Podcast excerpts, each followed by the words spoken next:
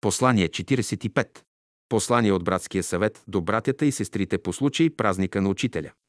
27 декември 1971 година. Йоанн Претече.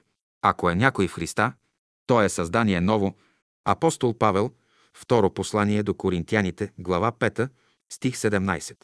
Имаше човек, проводен от Бога, името му Йоанн. Той дойде в свидетелство да свидетелствува заради виделината, за да повярват всички чрез него.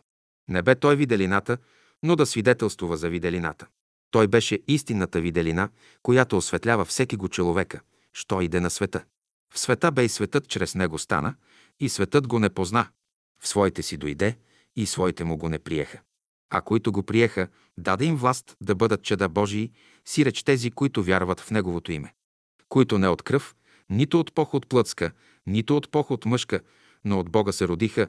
Йоанн, първа глава от 6 до 13 стихове, на тези думи учителя сложи мелодия и създаде чудната песен «Имаше човек».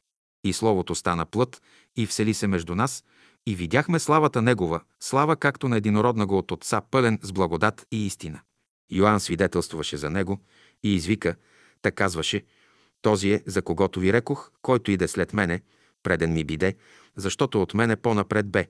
И всички ние от неговата пълнота приехме благодат за благодат и попитаха го юдеите. Ти що казваш за себе си? Аз съм глас на едного, който вика в пустинята. Оправете пътищата Господни. Аз кръщавам с вода, но всред вас стои един, когато вие не знаете. Той е, който иде след мене, който преден ми биде, комуто не съм достоен да развържа ремъка на обувките му. Явлението Йоанн Кръстител предшества Христа, подготвя неговото идване. За онова време Йоанн беше едноличен, но за днешната епоха Йоанн претеча е мощна духовна вълна.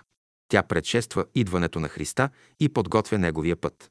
Дойде Толстой и направи баланс. Подложи на критика обществения морал, държавата, църквата, науката, изкуството. Дойде Владимир Соловьов, мистик, философ, поет. В своята дисертация «Кризата в западноевропейската философия» той направи преглед на философските учения на Запада. Те не отговарят на съществените въпроси на живота. Виктор Хюго също спада към тази духовна вълна, Йоанн Претече.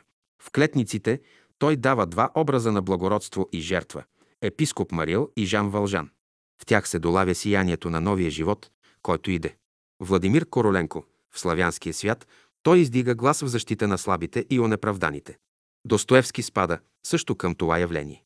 Той търси образа на новия човек, човекът на любовта.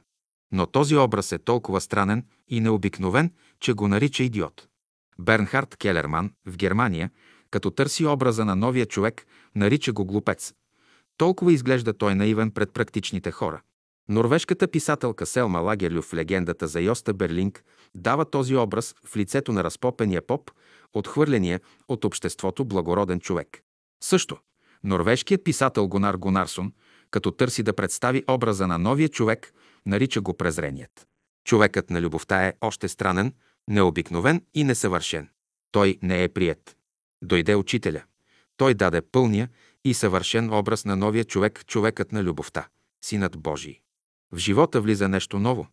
Отварят се дверите на велик, необятен свят, светът на любовта. Учителя казва, от ученика си иска ум светъл, душа обширна, дух мощен. Това е пътят. Това е знание как да живее човек. Той иска учене, приложение, работа. Не става въпрос за вярвание. Новото учение е школа, знание опитано и проверено. Учителя ни остави ключовете на царството, който иска, ще се възползва и ще влезе в великия, необятен свят на Царството Божие. Това е пътят – учене, приложение, работа. Това е пътят на ученика.